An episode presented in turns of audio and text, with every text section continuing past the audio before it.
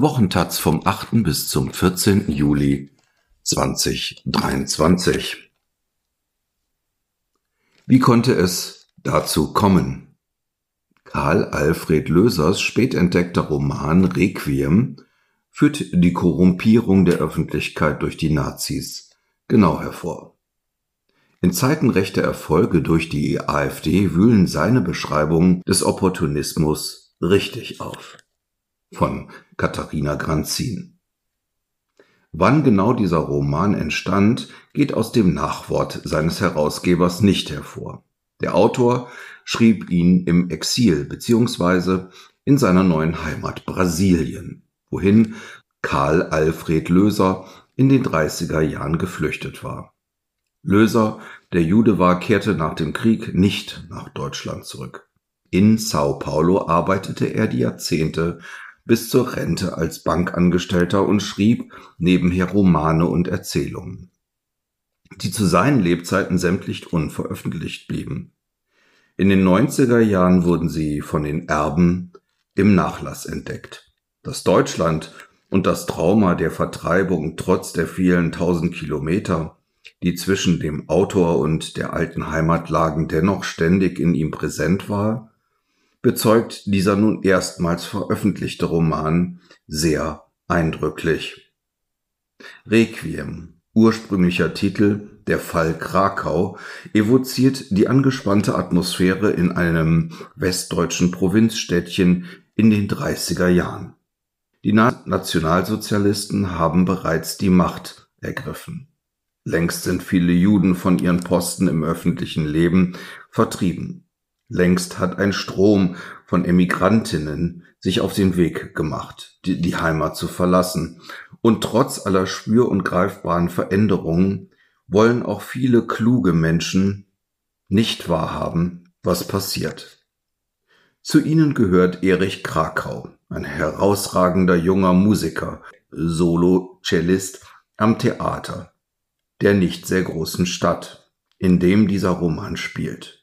Krakau, der nur für seine Kunst lebt und vorläufig durch seinen Starstatus geschützt ist, hat zwar miterlebt, dass andere jüdische Kollegen das Land verlassen haben. Er macht sich aber bislang vor, dass es so schlimm schon nicht kommen werde. Da nimmt eine Intrige ihren Lauf. Fritz Eberle, der unscheinbare Sohn des Bäckermeisters und Mitglied des örtlichen SA-Sturmtrupps, hat nach einem einigermaßen geglückten Cello-Vorspiel vor wohlmeinendem Publikum auf einmal die Idee, ein Posten als Cellist im Stadttheater könne wohl zu ihm passen. Da trifft sich ganz gut, dass der amtierende Solo-Cellist Jude ist und eigentlich längst demontiert gehört. Er ist weit mehr als ein Typenkarussell, das Löser auffährt, um seine Intrige sich entwickeln zu lassen. Seine Charaktere mögen teilweise etwas überzeichnet sein, fügen sich aber insgesamt zu einer dichten, beklemmend lebensnahen Studie dessen, wie es möglich ist, dass ganz normale menschliche Bosheit trifft, sie nur häufig genug auf ganz normalen Opportunismus sich leicht zu einem großen, ernsthaft bedrohlichen Bösen formieren kann. Galt denn nichts mehr, was früher gegolten hatte? War denn alles anders geworden? So furchtbar anders? formuliert Löser die fruchtlosen Gedanken der verzweifelten Emigrantinnen, die in seinem Roman auch auftreten. Die Emigration, die der Autor aus eigener Erfahrung kennt, ist im Roman ein Nebenschauplatz, anschaulich gemacht in den Erlebnissen eines jüdischen Arztes, der die schwangere Frau des Cellisten noch behandelt, bevor er, sehr knapp, den Zugriff der Behörden entronnen, den rettenden Zug nach Paris besteigt. Das Schicksal des Arztes zeigt stellvertretend das auch mit der Emigration. Die existenziellen Probleme keineswegs aufhören, auch wenn die direkte Bedrohung für Leib und Seele vorbei sein mag. In der Heimat aber sieht Lisa, die gar nicht jüdische Ehefrau des Musikers, ganz klar, dass eine Flucht ins Ausland der einzige Ausweg aus der schwierigen Situation ist. in der ihr Mann steckt, obwohl gerade sie im Erzähltext oft die kleine Frau genannt wird, vor allem für zu zart und zerbrechlich gehalten wird, als dass man ihr die Wahrheit über den Zustand der Welt zumuten dürfte. Dieses Frauchen-Klischee, das Löser großzügig ausführt, zertrümmert er glücklicherweise selbst mit dem Fortgang der Handlung. Unter den männlichen Charakteren ist Fritz Eberle, der möchte gern Cellist, der einzige Nazi.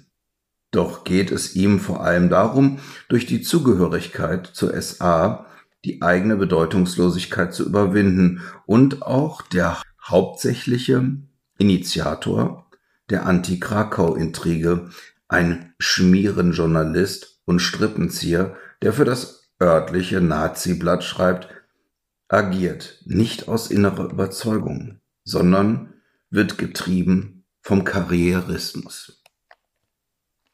Auf der anderen Seite gibt es jene Aufrechten, die immer noch glauben, in der Welt trotz allem etwas zum Guten bewegen zu können und die allmählich erkennen müssen, dass sie sich geirrt haben. Dazu gehören der Intendant des Stadttheaters, der durch den Fall Krakau empfindlich aus seiner Komfortzone geholt wird, und ein alter Kriegskamerad, den er um Hilfe ersucht. Dieser Kamerad ist inzwischen Gauleiter geworden hat aber keine Ahnung davon, wie sein Stellvertreter, ein brutaler Judenjäger, agiert. Der Gauleiter ist eine eher blasse, dennoch sehr interessante Nebenfigur. Hat Löser darin doch einen Beamtentypus verewigt, wie er zuverlässig und pflichtbewusst von den Nazis noch eine Zeit lang instrumentalisiert wurde, da nicht alle wichtigen Verwaltungspositionen sofort mit Gesinnungsfaschisten besetzt werden konnten.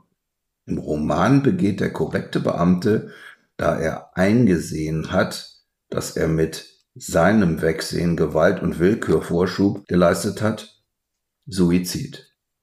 Requiem ist ein aus der Rückschau entworfener Versuch einer Antwort auf die Frage, wie konnte es dazu kommen? Der Roman führt die sozialen Mechanismen, der Ausgrenzung und der Korrumpierung der öffentlichen Meinung sehr nachvollziehbar vor. Löser beschreibt zahlreiche für die Handlung eigentlich unbedeutende Nebenfiguren, etwa die gutmütig einfältige Bäckersfrau oder einen Polizisten, der im Theater Dienst tut, um an ihnen zu zeigen, dass viele Menschen den Zeichen der neuen Zeit eigentlich ambivalent bis ablehnend gegenüberstehen. Und er zeigt gleichzeitig, wie auch diese Menschen, ob aus ökonomischer Notwendigkeit oder aus schlichtem Eigennutz, sich letztendlich doch mit der nun herrschenden Ordnung arrangieren.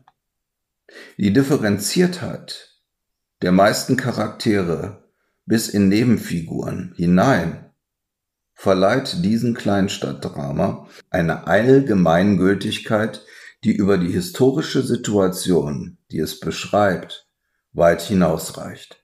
Gleichzeitig wird die dunkelste Zeit der deutschen Geschichte genau dadurch auch empfindlich nah herangeholt.